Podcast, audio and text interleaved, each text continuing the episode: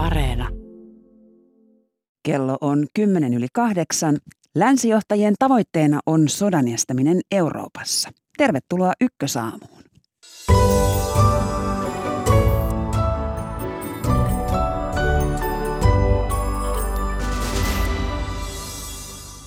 Saksan ja Ranskan johtajat lentävät nyt akselilla Washington, Moskova, Kiova.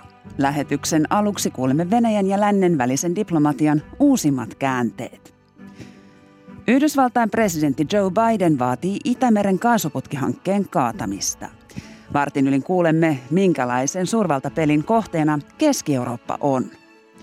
Ruotsi päättää tänään koronarajoitukset. Puoli yhdeksän jälkeen olemme yhteydessä Tukholmaan. Inflaatio on laukalla ja keskuspankit suunnittelevat koronnostoja. Miten talouden isot linjat valuvat arkipäiväämme, siitä puhumme puolin tunnin kuluttua. Suomalaiset jäävät aiempaa myöhemmin eläkkeelle. Työurien pidentämisestä kuulemme lähetyksen lopuksi. Minä olen Marjo Näkki ja tämä on Ykkösaamu. Hyvää huomenta.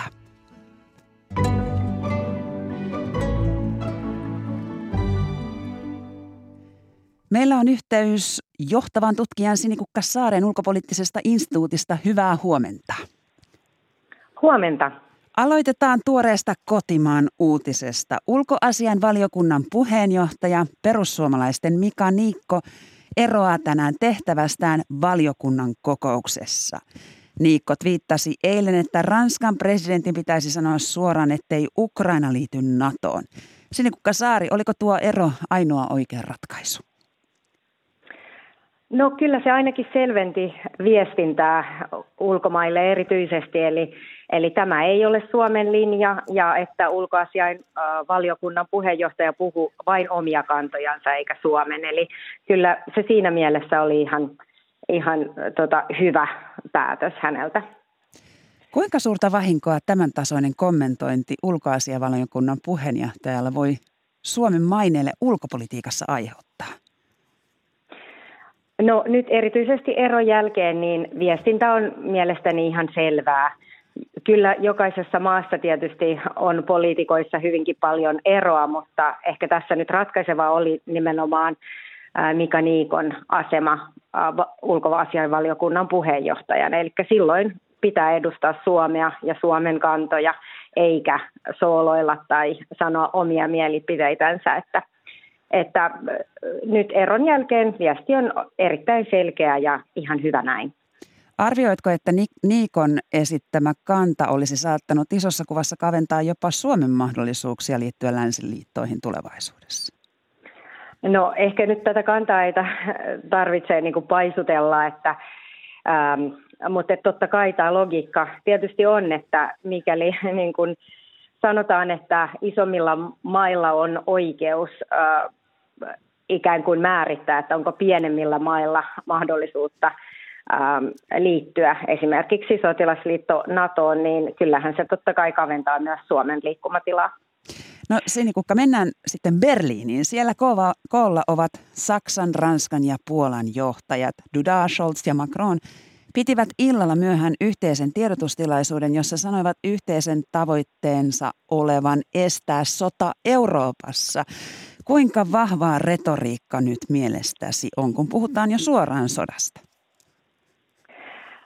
No sanotaan näin, että äh, nyt eurooppalaiset, äh, eurooppalaiset johtajat tuntuvat vähän niin kuin heränneen hieman myöhemmin tähän äh, sukkuladiplomatiaan. Eli jos vuoden vaihteessa niin äh, Venäjä kommunikoi Naton ja Yhdysvaltojen äh, kanssa, niin nyt selvästi eurooppalaiset hakevat vahvempaa roolia ja niin kuin paikkaa keskusteluissa. Ja, ja tosiaan nämä kolme äh, suurta eurooppalaista valtiota, eli Puola, Saksa ja Ranska äh, tosiaan, niin hakevat nyt tällaista yhtenäisyyttä ja yhteistä linjaa. Eli tyypillisesti Puola on ollut huomattavasti tiukempi suhteessa Venäjään ja sitten Saksa ja Ranska on ehkä enemmän sitten myös kuunnellut niin kuin Venäjän,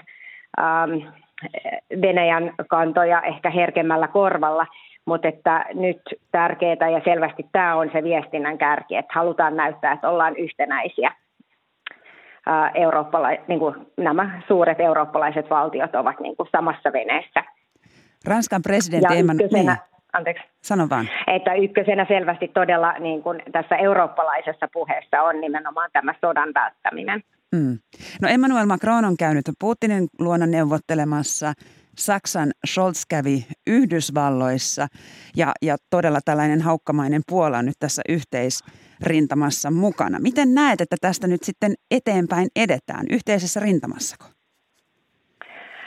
Joo, että kyllä tämä on ollut nyt tässä ehkä vahvin, ähm, äh, äh, vahvin piirre just se, että ollaan nimenomaan tällä sukkuladiplomatialla pyritty siihen yhtenäisyyden korostamiseen sekä niin kuin laajemmasti niin kuin tämä lännen, Yhdysvallat, Eurooppa-akselilla, mutta myöskin sitten Euroopan sisällä. Ja täytyy sanoa, että, että Ranskaan usein kohdistuu äh, vähän sellaisia epäluuloja, erityisesti Itä-Euroopassa. Eli myös tietysti niin kuin Ranskan Macronin kannalta on hyvä koordinoida ja niin kuin kommunikoida myös Euroopan sisällä, sillä niin kuin usein tuntuu, että, että Ranskaa pidetään hieman naivina toimijana, mitä tulee Venäjään. Ja nyt sitten edetään tälläkin rintamalla. Kiitoksia haastattelusta johtava tutkija Sinikukkasaari ulkopoliittisesta instituutista. Kiitos. Ja jatketaan tämän saman tematiikan pyörteissä ja puhutaan energiasta. Tervetuloa vanhempi neuvonantaja Lauri, Laura Solanko Suomen Pankin nousevien talouksien tutkimuslaitoksesta. Kiitoksia. Ja etäyhteydellä keskusteluun osallistuu professori Kari Liuhto Turun yliopistosta. Hyvää huomenta. Huomenta, huomenta. No tuossa kuulimme Sinikukka Saaren arviot uusimmista käänteistä ja palataan nyt tuohon Olaf Scholzin Washingtonin vierailuun tällä viikolla. Siellä Yhdysvaltain presidentti Joe Biden sanoi Yhdysvaltain olevan valmis kaatavan Nord Stream 2 putkihankkeen Itämerellä, jos Venäjä hyökkää Ukrainan ja vielä tähdensi, että jos sotilaat tai panssarivaunut ylittävät jälleen kerran Ukrainan rajan. Laura Solanko, aloita sinä. Kuinka tuntuvana uhkauksena sinä tätä pidät? Kyllä se ihan vakavasti otettava uhkaus on – ja, ja kysehän on asiasta, josta Yhdysvallat on puhunut useamman vuoden. He, he on useamman vuoden olleet selvästi sitä mieltä, että tämä nimenomainen kaasuputki on, on niin kuin heidän näkemyksensä mukaan uhka liittolaismaiden turvallisuudelle. Ja, ja kyllä, kyllä tämä niin, kuin niin suoraa puhetta on, että totta kai se on, on vakavasti otettava uhka. No Kari Liuhto, kuinka Yhdysvallat voi tällaisen putkihankkeen kaataa, kun sillä ei suoraa osallisuutta koko asiaan ole?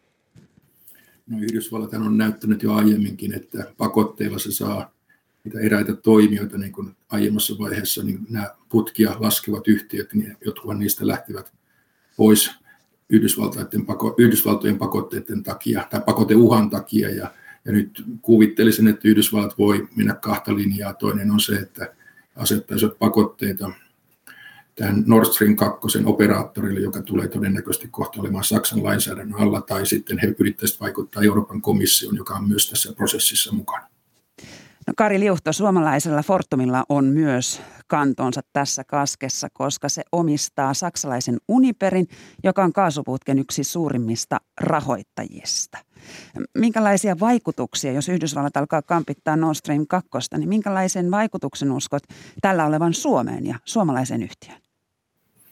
No se on lähinnä niin kuin rahoitusinvestointi, että Fortum on Uniperin kautta käsittääkseni laittanut noin miljardi euroa tähän, tähän hankkeeseen, mutta Suomen energiahuoltoon tälle ei ole tietenkään mitään merkitystä.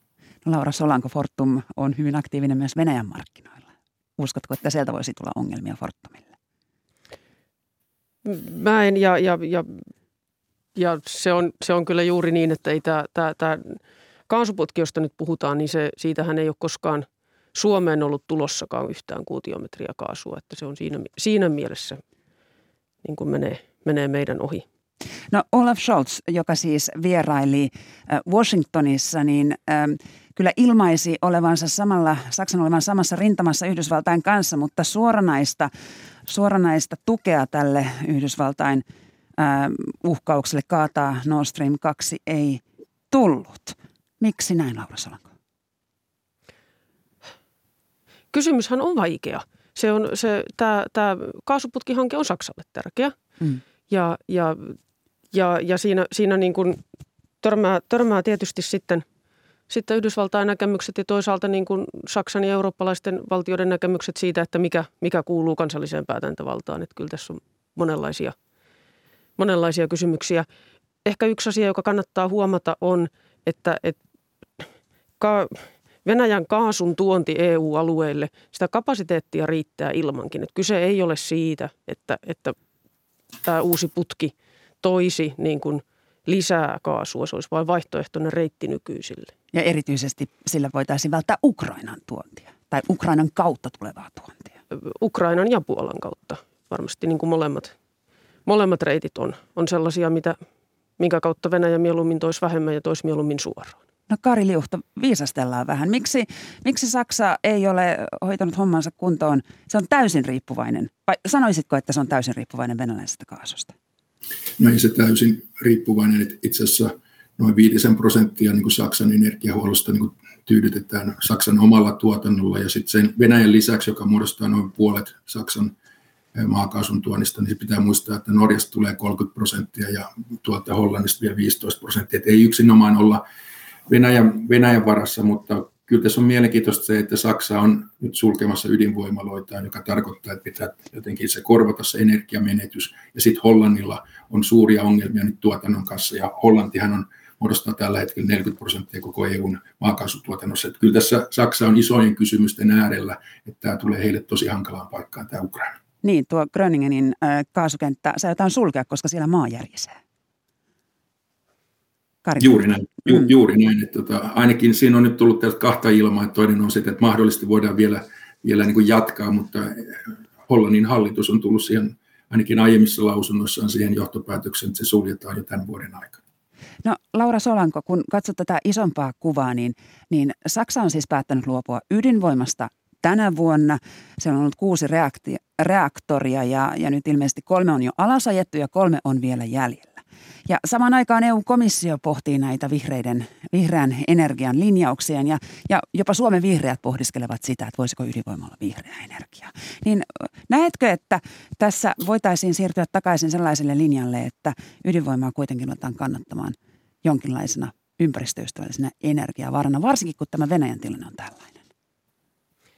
No kyllähän sitä EU-tasolla kovasti keskustellaan ja, ja tämä – tämänhetkinen päätöshän nyt on niin kuin erilaisilla varaumilla mahdollistaisi sen, että ydinvoima voitaisiin voitais käsittää, käsittää vihreäksi tässä taksonomiassa.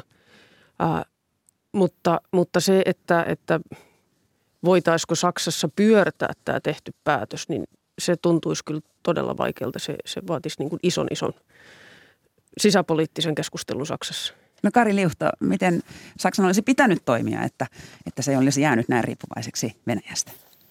No kyllä mun mielestä nämä LNG-terminaalien rakentaminen jo huomattavasti aikaisemmin. Nythän siellä on suunnitelmia ja niitä suunnitelmia on ollut jo pidemmän aikaa, mutta jotenkin tuntuu, että nämä suunnitelmat yksi toisensa jälkeen niin aina kariutuu. Ja ehkä yksi syy kuitenkin siihen on se, että miksi nämä kariutuu, on se, että, että Venäjältä tulee niin halpaa kaasua, että niitä ei kannata näitä LNG-terminaaleita laittaa tähän saakka. Ja kyllä mä luulen, että nyt varmaan tilanne ehkä voi muuttua tämän suhteen, että Saksassakin huomataan, että tämä energia on geopoliittinen työkalu Venäjällä. No Kari Liuhto, Joe Bidenin äh, lausunto Nord Stream 2 kaatamisesta. Se voidaan ehkä vähän kriittisesti nähdä myös sellaisessa valossa, että Yhdysvallat jo Trumpin aikaan on pyrkinyt mahdollistamaan yhdysvaltalaisen LNG eli nesteytetyn maakaasun tuontia Eurooppaan. Kuinka isosti taloudelliset intressit ovat tuon Joe Bidenin ähm, dip, niin kuin ulkopoliittisen, geopoliittisen lausunnon takana? Siis yksittäiselle LNG-viejälle Yhdysvalloissa, niin sillä on totta kai sillä on merkitystä, mutta Yhdysvalle kokonaisuudessaan niin se on aika pieni tekijä. Eli niin LNGn vienti Euroopan unioniin muodostaa vain prosentin koko Yhdysvaltain viennistä Euroopan unioniin. Että vaikka se niin tuplaantuisi tai triplaantuisi, niin se olisi vieläkin Yhdysvalloille vielä pieni tekijä. Eli kyseessä kyllä mun mielestä on ehdottomasti, että Yhdysvallat yrittää parota Venäjän energiaseen käyttämistä. Jonkinlaisia valmisteluja Venäjä on tekemässä jo Itämerellä. Liuhto, olet huomannut, että Kaliningradin eteen on ilmaantunut tällainen liikuteltava LNG, venäläinen terminaali. Mitä, mikä merkki tämä voisi olla? No, tämän avulla Venäjä pystyy varmistamaan Kaliningradin alueen, jossa asuu noin miljoona ihmistä, niin sen energiahuollon siitäkin huolimatta, että putkissa ei enää liikkuisi maakaasua tänne länteenpäin. Eli tämä on niin kuin, tietyllä tavalla mä sanoisin, että nyt kyseessä on niin kuin maakaasuaseen niin kuin lataaminen, mutta siinä on vielä onneksi varmistin päällä. Niin ja Kaliningrad on tietysti erillisalue, joka sijaitsee Itämeren alueella ja se on myös merkittävä sotilastukikohta Venäjälle nimenomaan Itämerellä. Eli, eli arvioitko, että, että Venäjä on tällä tavalla jopa valmistautumassa sotatoimiin?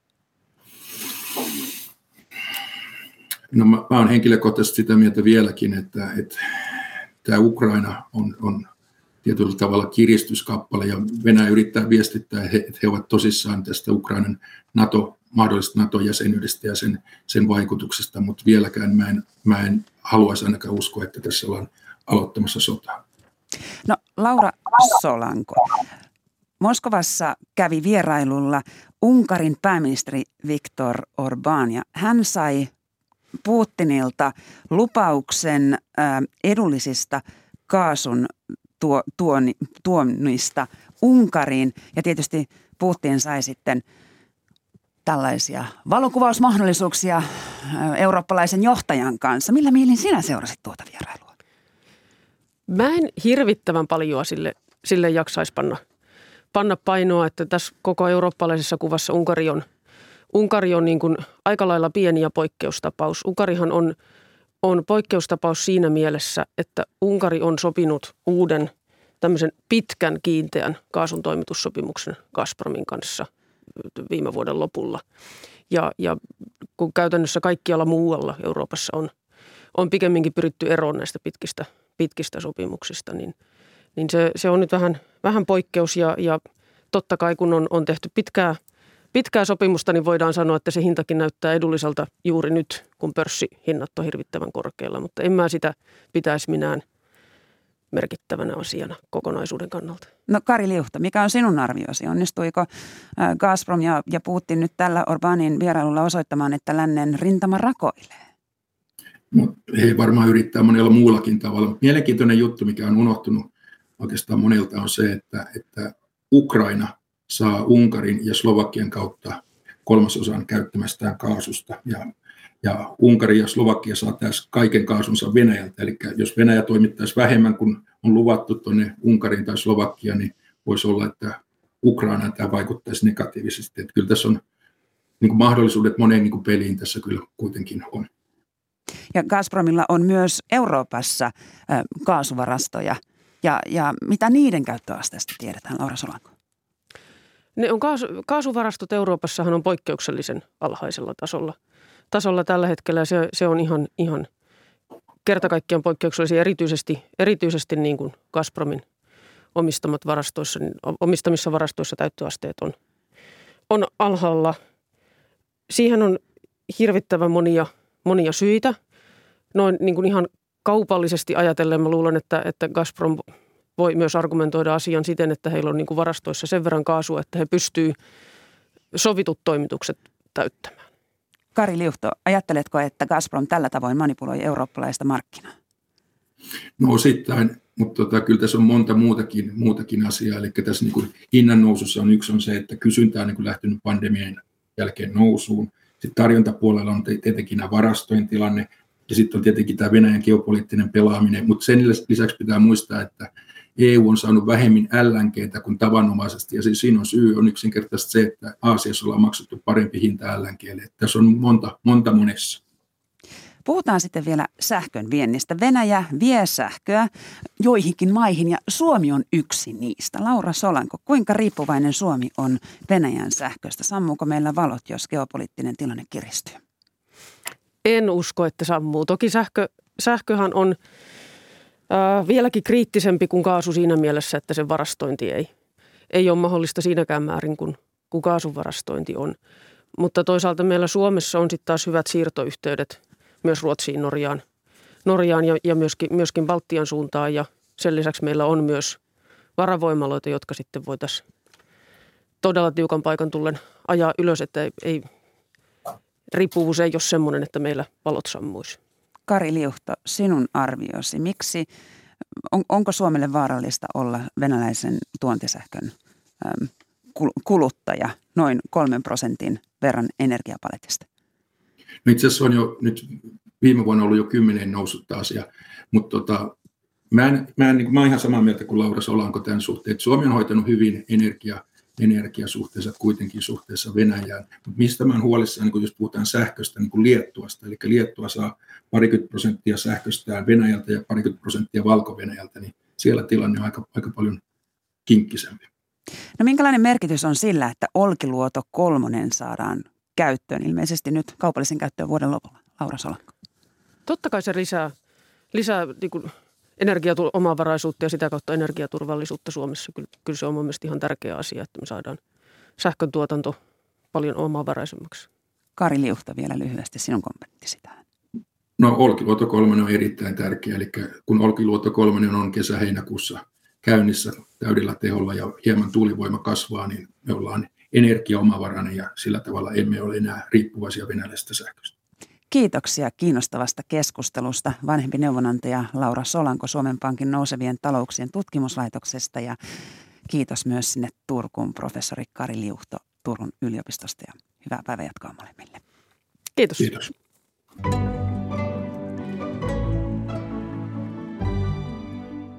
Inflaatio on laukalla ja keskuspankit suunnittelevat koron nostoja kenties. Miten talouden isot linjat valuvat arkipäiväämme, siitä puhumme noin viiden minuutin kuluttua. Suomalaiset jäävät aiempaa myöhemmin eläkkeelle työurien pidentämisestä lähetyksen lopuksi. Mutta nyt mennään toiseen naapurimaahamme, Ruotsiin. Ruotsi luopuu tänään kaikista koronarajoituksista. Kirjanvaihtajamme Kirsi Heikel kertoo lisää Tukholmasta. Ruotsi on tullut tässä omikron-aallossa selvästi naapurimaitaan Suomea, Norjaa ja Tanskaa jäljessä, mutta silti Ruotsi teki hyvin nopeasti heti Tanskan jälkeen päätöksen luopua kaikista rajoituksista kerralla.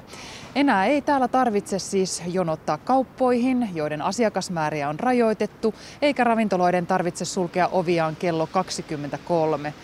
Myös konsertteja aletaan täällä järjestää uudelleen, niiden myös yleisömääriä on rajoitettu. Tätä päätöstä luopua kaikista rajoituksista yhdellä kertaa on myös arvosteltu, koska täällä todetaan viikoittain jopa yli 200 000 uutta tartuntaa ja myös joka toinen, joka testin tekee, saa positiivisen tuloksen. Mutta Ruotsin kansanterveysviranomaisen mielestä nyt pandemiassa ollaan siirrytty uuteen vaiheeseen ja tähän koronavirustautiin pitää alkaa suhtautua kuten influenssaan. Eli hyvin moni sairastuu, mutta harva vakavasti, kiitos rokotusten. Ja nyt käytössä on täällä myös uusi linja, eli jos on koronavirustautiin kuuluvia oireita, niin ei tarvitse hakeutua testiin, vaan pitää pysyä kotona, äh, kunnes on terve. Tätä on arvosteltu aika paljon, koska tämä linja poikkeaa täysin siitä, mikä on Tanskan ja Norjan linja. Nämä rajoitukset ovat olleet Suomen, Suomeen verrattuna Ruotsissa aivan eri maata, varsinkin tässä omikron-aallossa. Mutta on hyvä muistaa, että pandemia on koetellut Ruotsia kovasti monella eri tavalla. Koronavirustautiin kuolleita on tällä hetkellä yli 16 000. Näin Kirsi Heikkel Tukholmasta.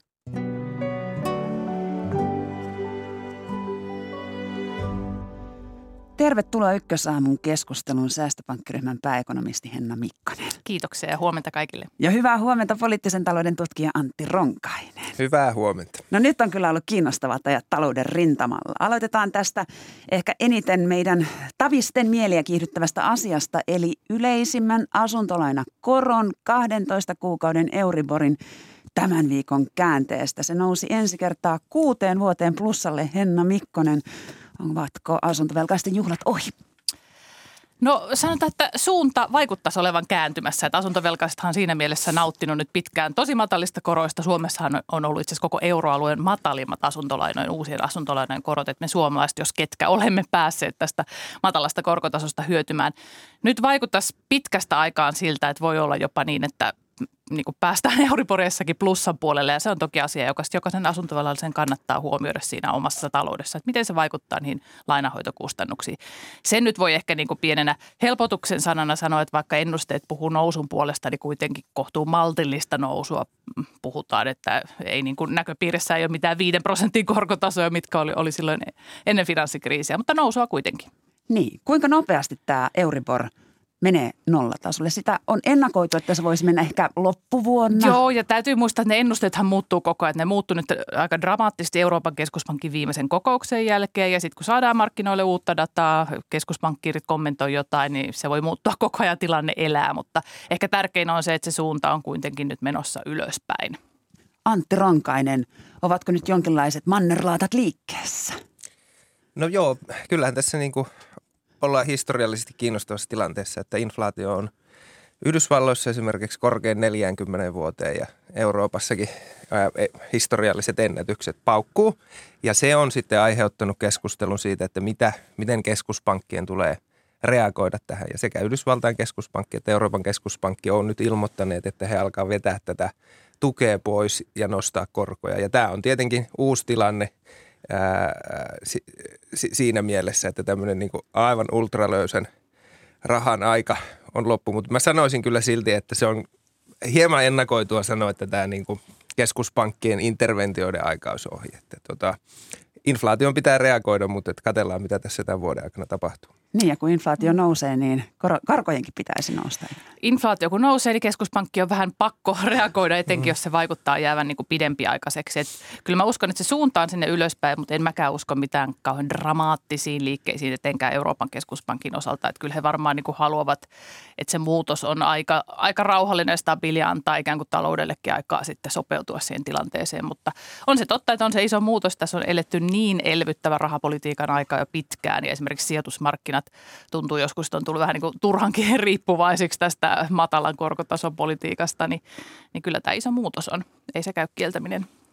No palataan vielä hetkeksi noiden Euriborien luo. Kuinka asuntovelkaiset pärjäävät nousevien korkojen kanssa? Mitä, mitä sinä, kun sinä seuraat sitä kotitalouksien kuluttamista ja rahan käyttöä, niin mitä sinä pidät sellaisena – korkorajana, että sinulla alkaa niin kuin silmät punottaa ja yöunet No mä oon yrittänyt pitää itselläni niin sen, sen linjan, että hoidan talouden niin, että yöunet ei mene Euriborien liikkeiden takia. Se on kyllä ihan hyvä vinkki muillekin.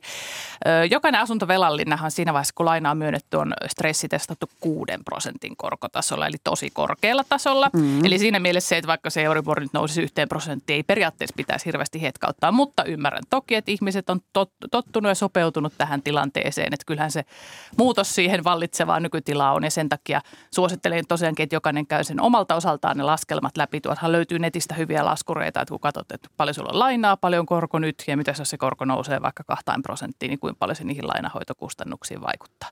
Osahan on tähän varautunut etukäteen, on, on ehkä ottanut tämän suojauksia, korkosuojauksia, on säästänyt etukäteen, että on ikään kuin sitten puskurit valmiina. Mutta etenkin, jos ei tätä vielä ole tätä pohdintaa käynyt, niin nyt alkaa olla kyllä ne hyvät hetket, hetket käydä tämä pohdinta läpi.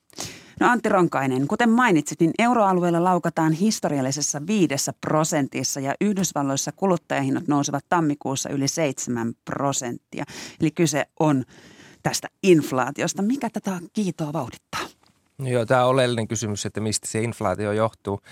Ja toisin kuin silloin 40 vuotta sitten, niin se inflaatio ei selity niin paljon sillä, että kysyntä kasvaisi äh, elvyttävän talouspolitiikan seurauksena. Se on totta, että Yhdysvalloissa elvytys on ollut suurempaa ja se selittää myös tätä äh, suurempaa talouskasvua ja sitten myös suurempaa inflaatiota. Mutta siellä on kaksi keskeistä tekijää, jotka selittää sitä. On energiahinnan nousu – jo, johon liittyy siis laaja-alaiset tekijät. Että siihen liittyy tämä ylipäätään energiasiirtymä pois fossiilisista, geopoliittinen ää, tilanne, ää, koronakriisin jälkeinen talouden avautuminen. Monisyinen kompleksinen asia, jota on vaikea vielä ymmärtää ihan täysin, että mistä komponenteista kaikista liittyykin ja kuinka pitkäaikaiseksi se jää. Toinen keskeinen tekijä on kulutuskäyttäytymisen muutos koronakriisin jälkeen. Eli kun ihmiset ei ole matkustellut, ei ole käynyt ravintoloissa, kuluttaneet palveluita, niin näitä säästyneitä rahoja on sitten käytetty tavaroihin. Ihmiset on alkanut rempata, laittaa puutarhoja, ostaa parempia värkkejä ynnä muuta ja siitä on tullut tämmöinen tar-. Eli suuri osa tästä inflaatiosta sisältyy, selittyy näillä tarjontapuolen tekijöillä – ja, ja, ja, ja siinä mielessä tämä politiikkaratkaisu tähän inflaatioon on vaikea, koska kun keskuspankki, jos se alkaa kiristää rahapolitiikkaa, niin se va, va, vaikuttaa taas sitten kysyntään. Ja, ja, ja, ja jos se vähennät kysyntää, niin se ei välttämättä taas sitten ratkaise tätä energiahinnan nousua tai tätä kulutuskäyttäytymisen muutosta. Eli, eli tota, tämä on vaikea rasti keskuspankeille ja mä – väitän, että keskuspankit ei yksin voi tätä nykyistä inflaatiota ratkaista, vaan se tarvii niin kuin laajempaa yhteistyötä poliitikkojen kanssa ja koronakriisin myötähän politiikka ja talouspolitiikka on muuttunut aktiivisemmaksi ja todennäköisesti aktiivisempaa talouspolitiikkaa tarvitaan vielä koronakriisin jälkeenkin. Niin, tässä on pallot ilmassa. Ja se, jos saa lisätä, on hyvä muistaa, että me käydään nyt tässä keskustelua yleensä keskuspankkeista, mutta eri maat aika eri tilanteessa. Että USA tosiaankin se inflaatio on jo 7 prosentissa ja se alkaa olla niin kuin osoittaa tällaisen laaja-alaistumisen merkkejä, että se on niin kuin melkein kaikissa komponenteissa. Euroopassa ollaan 5 prosentissa, se on pääosin energiaa. Mm. Suomessa ollaan kolmessa puolessa prosentissa, että meillä tilanne on kuitenkin ed- ainakin toistaiseksi selvästi mm. maltillisempi kuin siellä USAssa. Itse asiassa Helsingin Sanomien äm, tämän aamun äm, lehti kertoo, että he ovat käyneet siis kysymässä eduskuntaryhmien puheenjohtajilta nimenomaan äh, bensan ja sähkön äm, hintaan äm, liittyviä mielipiteitä ja sitä, miten pitäisi ihmisiä tukea, koska kahden euron litrahinnat ovat todella kovia suomalaisten kukkaroille taajami, niin kuin tällaisilla maaseutualueilla sähkön, sähköllä lämmitetään. Tämä on nyt juuri sitä talouspolitiikkaa, eli poliitikkojen täytyy laittaa sormensa sinne peliin mukaan. Onko tämä tervettä, Antti Ronkainen?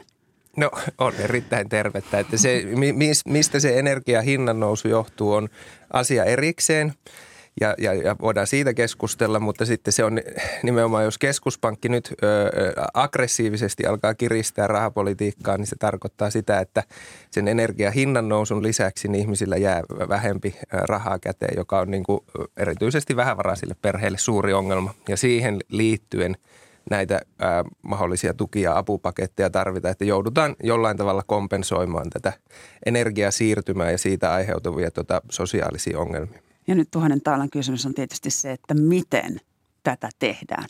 Haluaisitteko te Suomessa nähdä samanlaista tilannetta kuin Yhdysvalloissa, että annetaan silkkaa riihi kuivattua suoraan kuluttajien käsiin vai pitäisikö polttoaineverotusta laskea vai ammattidieselin äm, maksun palautuksia harjoittaa ammattikuljettajille – Minkälaista palettia tässä katsotaan? No, se on todella vaikea kysymys. Käsittääkseni VMssä tällä hetkellä tehdään tällaista analyysiä, että kehen tämä erityisesti iskee ja päättäisin, jätän ne fiksut päätökset sinne fiksumille, mutta ehkä pitäisin kuitenkin myös mielessä sen, että tässähän valtaosan odotuksissa on, että tämä on ohimenevä ilmiö. Että sitten mitä ratkaisuja ikinä tehdäänkään, että mietitään, että voi olla, että ne itse asiassa kahden kolmen kuukauden päästä jo tuntuu vähän vanhentuneelta, että ne on sitten myös vähän niin kuin pitkällä aikavälillä pysyvämpiä ratkaisuja ja muistaa, että meillä on tämä iso energiasiirtymä tässä taustalla. Ettei käy niin, että me nyt äkkiä tähän suureen hätään tehdään joku järjestelmä, joka sitten niin osoittautuukin aika byrokraattiseksi ja pidemmän päälle ei, ei aja sitä asiaa, mihin se on luotu. Mutta jätän tämän päätöksenteon fiksumille, toivottavasti sieltä tulee, tulee sitten fiksua ratkaisuja. Niin, ympäristöpolitiikan suhteen se kokonaisuus pitää olla ma- mahdollisimman laaja. Että siinä on tosiaan se, että miten, miten sitä itse energiaa siirtymää hallitaan, mitkä on ne mekanismit, ää, perustuuko se vaan esimerkiksi siihen, että tehdään fossiilisia kalliimmaksi, mi- mi- mihin tota, keihin se ää, iskee ja mitkä sen seuraukset on. Ja sitten näiden niin kuin sosiaalisten seurauksien hillitseminen. Mutta nämä kulkee käsi kädessä ja se on – se on tavallaan paljon pitempi prosessi sitten kuin tämä mahdollinen tämän, tämänhetkinen inflaatio. Että kysymys on yhteiskuntapoliittisesti paljon laajemmasta ongelmasta. Mm, tämä on hyvä pointti, että tässä tavallaan nyt menee sekaisin tässä energian hinnassa on nämä lyhytaikaisemmat pandemian aiheuttamat mm. shokit ja niiden vaikutus energiahintaan. Sitten meillä on samaan aikaa tulos tämä energiasiirtymä ja ne pitkän aikavälin vaikutukset. Ja nyt me ollaan jotenkin siinä kulminaatiopisteessä, mm. nämä menee seka, sekaisin tässä niin kuin vaikkapa näissä energiahinnoissa ja keskustelussa muutenkin. Ja lisäksi geopolitiikka ja esimerkiksi Euroopan riippuvaisuus Venäjästä, mm. niin nämä on asioita, joita, jo, jotka on, mä, mä, siis väittäisin, että tämä energiasiirtymä ja geopolitiikka tulee olemaan paljon suurempia – poliittisia haasteita kuin vaikka tämä koronapandemia itsessään oli. Että, että poliitikoilla riittää kyllä tekemistä vielä koronakriisin jälkeenkin, vaikka näyttää jo koko ajan, ö, tulee toiveikkaampia uutisia sen suhteen, että tämä koronakriisin niin kuin pahin vaihe alkaisi olla takanapäin. Eli aina tullaan takaisin tähän ikään kuin geopolitiikkaan ja Ukrainan kriisiin, niinkö? No osaltaan ja siis e, Euroopan suhteen tietenkin niin kuin, äh, turvallisuuspoliittiset kysymykset, mutta sitten myös tämä niin kuin energia, omavaraisuus ja, ja riippuvaisuus Venäjästä on, on vaikea kysymys yhteisen ulkopolitiikan muodostamisen kannalta. No minkälaisen inflaatiokirin tai laskun puolesta te olette lyöneet vetoa? Kauanko tämä hintojen, kuluttajahintojen nousu jatkuu, Henna Mikkonen? En ole lyönyt vetoa ja, ja tota, todettakoon, että inflaation ennustaminen on historiassakin osoittautunut aika hankalaksi. Jos miettii vaikka keskuspankit, joille nyt voisi kuvitella, että on se paras tieto inflaatiosta, niin aika pieleen heidänkin inflaatioennusteet on historiassa mennyt. Plus, että me ollaan nyt tilanteessa, ainakin jos miettii vaikka omaa uraa, joka alkoi vuonna 2000. Että eihän tällaista tilannetta aikaisemmin ollut, että me enemmänkin niin kuin inflaatio on lähtenyt nopeeseen nousuun. Että me on totuttu enemmän siihen, että inflaatio on matala ja vähän liian matala. Mutta joo, tein toki ennusteita ja kyllä mä nyt itse olen vielä sillä kannalla, että, että tässä vielä niin kuin jonkun aikaa nähdään näitä korkeampia inflaatiolukuja, mutta sitten pikkuhiljaa tullaan alaspäin. Ja voihan että tässä käy jopa niinkin hyvin, että me päädytään itse sellaisille tasoille, mitä keskuspankit haluavat, eli siihen noin kahteen prosenttiin, kun me on ennen koronakriisiä oltiin siinä tilanteessa, se oli liian matala. Nyt puhut, pelätään sitä liian korkeata, mutta ehkä tässä käy hyvin ja päädytään just siihen, mihin pitääkin. Niin, kuinka pitkää inflaatiokartta sinä näet edessäsi Antti Ronkainen? No mä, mä kans luulen, että se kyllä rauhoittuu tästä. Että ensinnäkin tässä on nämä luvut, mistä nämä tulee, niin ne tulee näistä koronakriisiaikaisista, kun talous on laskenut erittäin voimakkaasti rajoitustoimien seurauksena. Tässä on niin paljon sumua ja epävarmuutta. Sitten tuo energia kysymys on oma, oma lukunsa, että sen pitkäaikaisuutta on tietenkin vaikea arvioida, mit, mitä siinä käy, ja se on niin kuin laajemman yhteiskuntapolitiikan seurausta. Mutta sitten tämä niin keskeinen tekijä on tämä – koronakriisin jälkeinen tarjontasokki tässä äh, kulutuksen siirtymisessä, että kun talous avautuu tässä äh, rokotteiden myötä, niin äh, on, on, on todennäköistä, että sitten myös se kulutuskäyttäytyminen tasottuu siitä. Ja mä luulen, että, tota, että, että, että tässä inflaation taustalla ei ole niin paljon tätä kysynnän kasvattamista elvytyksen seurauksena, jota Yhdysvalloissa on ollut enempi, mutta näyttää myös siellä, että että kun Bidenilla piti olla näitä suuria talousohjelmia, niin demokraatit itse on torpedoineet ne ja ne jää paljon pienemmäksi kuin mitä vielä näytti viime vuonna, minkä lisäksi marraskuussa on välivaalit ja se näyttää tällä hetkellä, että kongressi menee republikaaneille, jolloin niin kuin finanssipolitiikka tulee menee lukkoon. Että mä, mä, mä luulen kanssa, että ää, näistä tarjontatekijöistä ja sitten tästä elvytyksen vähenemisestä johtuen, niin inflaatio tulee kyllä rauhoittumaan tämän vuoden aikana. Eli ikään kuin nyt pitäisi vaan hengitellä rauhallisesti ja odottaa, että pahimmat laineet menevät yli. Tämä on mun mielestä yleensäkin aika hyvä neuvo tällaisiin talousasioihin oman talouden osalta. Että paljon tapahtuu maailmassa kaikkia asioita, niin sillä hetkellä tuntuu aina niin kuin pahoilta ja isoilta uhkilta, mutta usein se, että ottaa vähän sellaisen pitkäjänteisemmän näkemyksen, niin tuottaa, tuottaa parhaan lopputuloksen. Ja hyviä uutisia on tullut myös työmarkkinoilta. Tällä viikolla Paperiliitto ja UPM istuvat viimein samaan neuvottelupöytään viikkojen väijymisen jälkeen. Miten te nyt arvioitte paineita palkankorotukselle tällä työmarkkinakierroksella, kun inflaatio laukkaa ja, ja, ja tota, ihmisten palkat kuitenkin nyt sitten siinä suhteessa laahavat perässä? Henna. No varmaan nämä neuvottelut en, en ole syvällinen asiantuntija, että mitä nyt mediaa lukee, niin ainahan ne on vaikeita. Että ainahan siellä on tätä niin kuin vastakkainasettelua ja vääntöä. Totta kai se inflaatio on varmasti tällä hetkellä pöydällä. Toisaalta pöydällä myös varmasti se Suomen kilpailukyky, mikä, mikä täytyykin säilyttää, että jatkossakin näyttää, näyttää hyvältä. Esimerkiksi valtiovarainministeriö ennustaa tälle vuodelle ansiotasojen nousua kolme prosenttia. Sehän koostuu siis palkkojen noususta ja niiden päälle tulevista liukumista, mitä yleensä taloudessa nähdään. Jos tähän kolmeen prosenttiin päästäisiin, jätää meidän yhteinen ajatus siitä, että se inflaatio tulee sieltä alaspäin, niin se puhuisi sen puolesta, että kotitalouksien ostovoima kuitenkin pikkusen nousee keskimäärin. Tietysti tilanne on eri kotitalouksissa aina erilainen, mutta, mutta itse en olisi niin hirvittävän huolissa, että tässä niin ostovoima rapautuisi ainakaan suurella osalla kuluttajia. Antti Rankainen, kuinka kovat paineet on saada palkankorotuksia tällä hetkellä? No onhan ne kovat. Ei oikeastaan lisättävää tuohon edelliseen puheenvuoroon. No puhutaan sitten suomalaisten varallisuudesta ja nyt niistä kuuluisista tulevista vuosituhannen bileistä ja kulutusjuhlista ja mikä matkailu tässä kohta repeää. Niin kuin tässä nyt on erilaisia ennustuksia nähty, milloin minkäkin koronapandemian loppusuoran ennustuksen yhteydessä. Henna Mikkonen, mitä sinä ajattelet? Kuinka, kuinka talous alkaa elpyä sitten, kun piikit on lihassa ja virus selätetty? Kyllä mä uskon, että erityisesti jos katsotaan just suomalaistenkin kulutusta, niin on käynyt tämä sama ilmiö kuin vaikka, mistä Anttikin jo mainitsi, että tavaroiden kulutus on jo korkeammalla tasolla kuin ennen pandemiaa, mutta palveluiden kulutus on ymmärrettävästi jäänyt matalammalle tasolle. Että kyllä siellä sitä elpymisen varaa vielä on. Kotitalouksille on jäänyt koronan aikana paljon säästöjä ja kyllä mä uskon, että niitä sitten kun tässä tilanne helpottaa, niin alkaa erityisesti sinne palvelusektorille valua. Että palvelusektorilla on vielä elpymisen varaa. Mä en toisaalta kyllä enää itse usko siis suuriin kulutusjuhliin, joka ikään kuin päivänä X rynnättäisi kaikki tuonne tuhlailemaan ilmeisesti rahoja. Että ehkä enemmänkin se tapahtuu asteittain. Voi olla, että myös tämä koko koronan ikään kuin väistyminen tapahtuu asteittain. Ei sellaista niin kuin dramaattista yhtä juhlapäivää tuu. Ja kyllä mä myös on alkanut vähän miettiä, että osa myös näistä säästöistä, mitä on kerään, kerään kasaantunut korona-aikana, niin ehkä myös jää säästöön, mikä monelle kotitaloudelle on itse asiassa tosi hyvä juttu, että voi olla, että ne ensimmäisen kerran on nyt vähän kertynyt jonkunlaista puskuria siihen talouteen, jota sitten voi käyttää vaikkapa nyt niihin nousseisiin sähkölaskuihin tai muihin yllätyksiin, mitä varmasti myös tulevaisuudessa tulee. No Antti Ronkainen, varallisuutta ja tilille kerääntynyttä rahaa.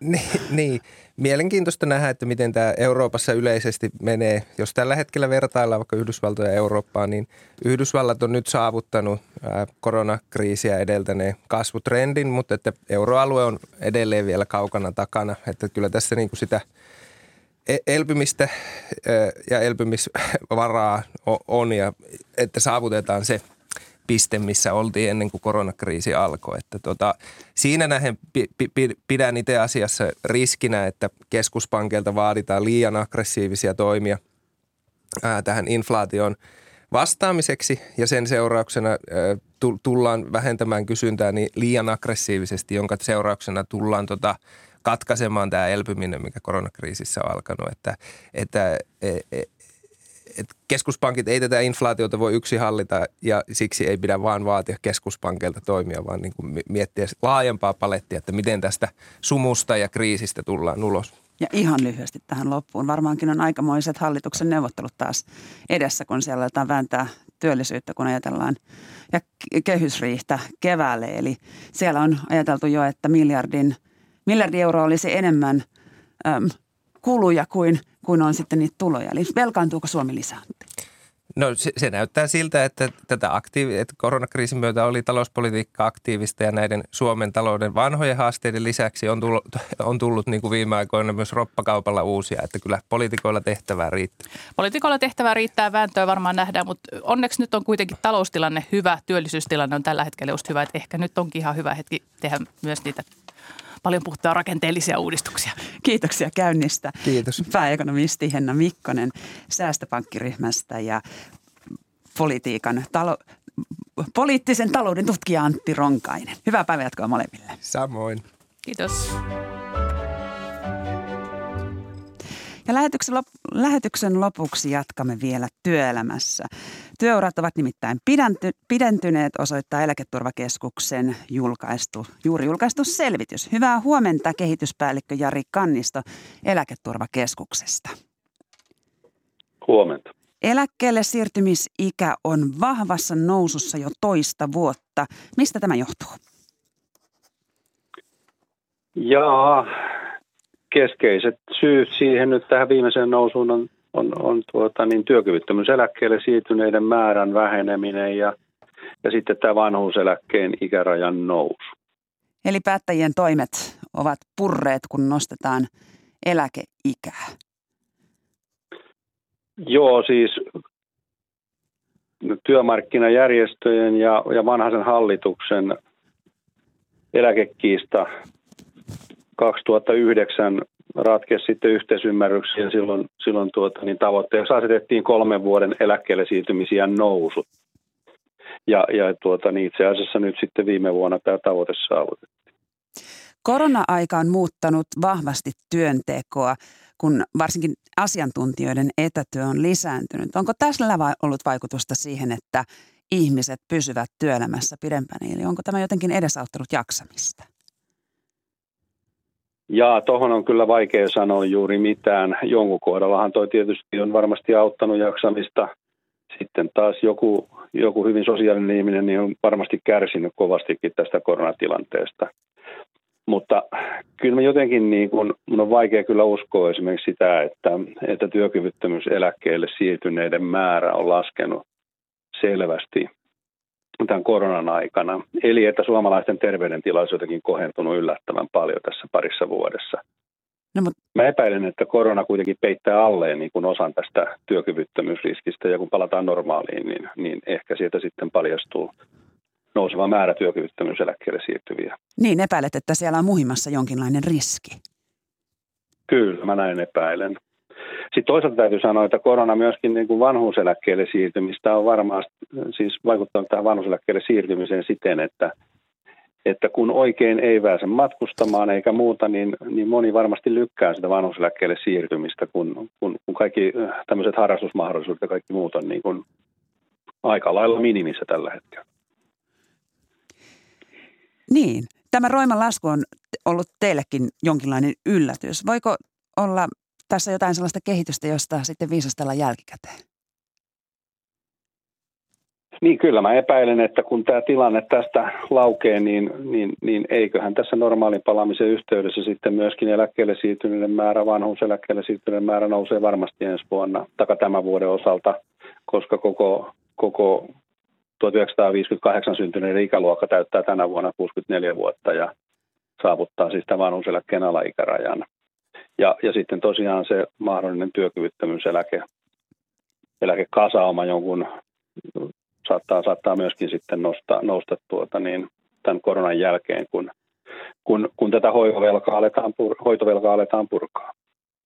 Kehityspäällikkö Jari Kannisto, siellä eläketurvakeskuksessa te olette kyllä paljon tutkineet tätä työssä jaksamista, niin miten, äh, minkälaista tutkimustulosta teillä on nyt osoittaa siitä, että, että miten korona on puolen tai toiseen vaikuttanut ihmisten töissä jaksamiseen? Niin, niin kuin mä aiemmin sanoin jo, niin, niin kyllä varmasti osa on uupunut tuohon kotona töllön tuijottamiseen ja, ja, ja sitten taas niin kuin, niin kuin osa introverteista suomalaisista niin on, on saattanut hyvinkin viihtyä, että eroja tässä varmasti on eri ihmisryhmien välillä. Mm. No ihmistä tarvitaan monessa paikassa yhti, yhtä aikaa, puhutaan tällaisesta multitaskauksesta, Öm, eivätkä työajat enää ole selkeitä. M- miten arvioit, minkälaisia seurauksia tällä on, koska tällainen on siis lisääntynyt varmasti myös korona-aikana?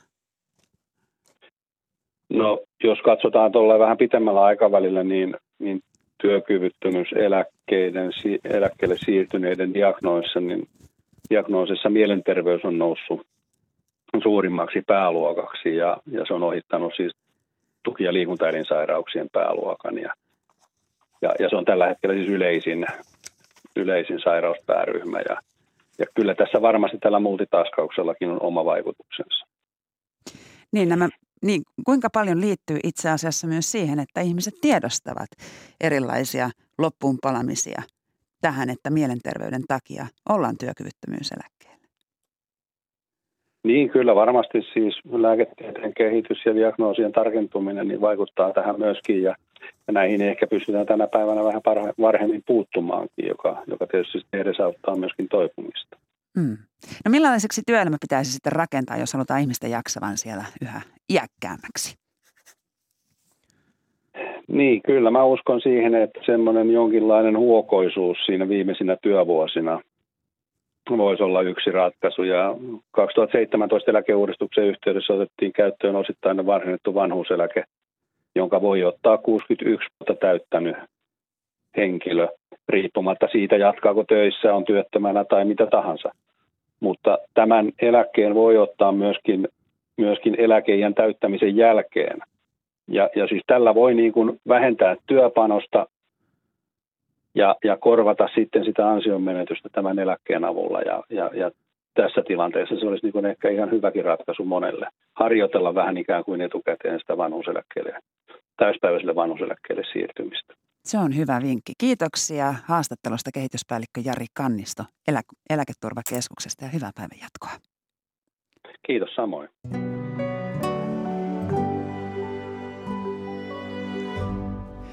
Ykkösaamua tekivät kanssani Veera Sinervo ja Hanna Juuti, joka myös tuotti ohjelman. Äänitarkkailijana työskenteli Anders Johansson. Hyvää huomenta Yle Radio 1 kuluttaja Tuija Kurvinen. Hyvää huomenta. Mitä vinkkaat kuulijalle Ykkösaamun jälkeisessä elämässä?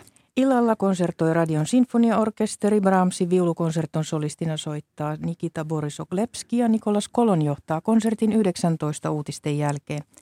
Petri Rinteen uusi sarja Minne Rinne vie alkaa kello 18. 15 uutisten jälkeen Kulttuuri Ykkösessä paljastetaan Ylen vuoden levypalkinto. No siinä sitä riittää kuunneltavaa. Minä olen Marja Näkki ja nyt lähdetään kohti uutisia. Oikein hyvää päivänjatkoa kaikille.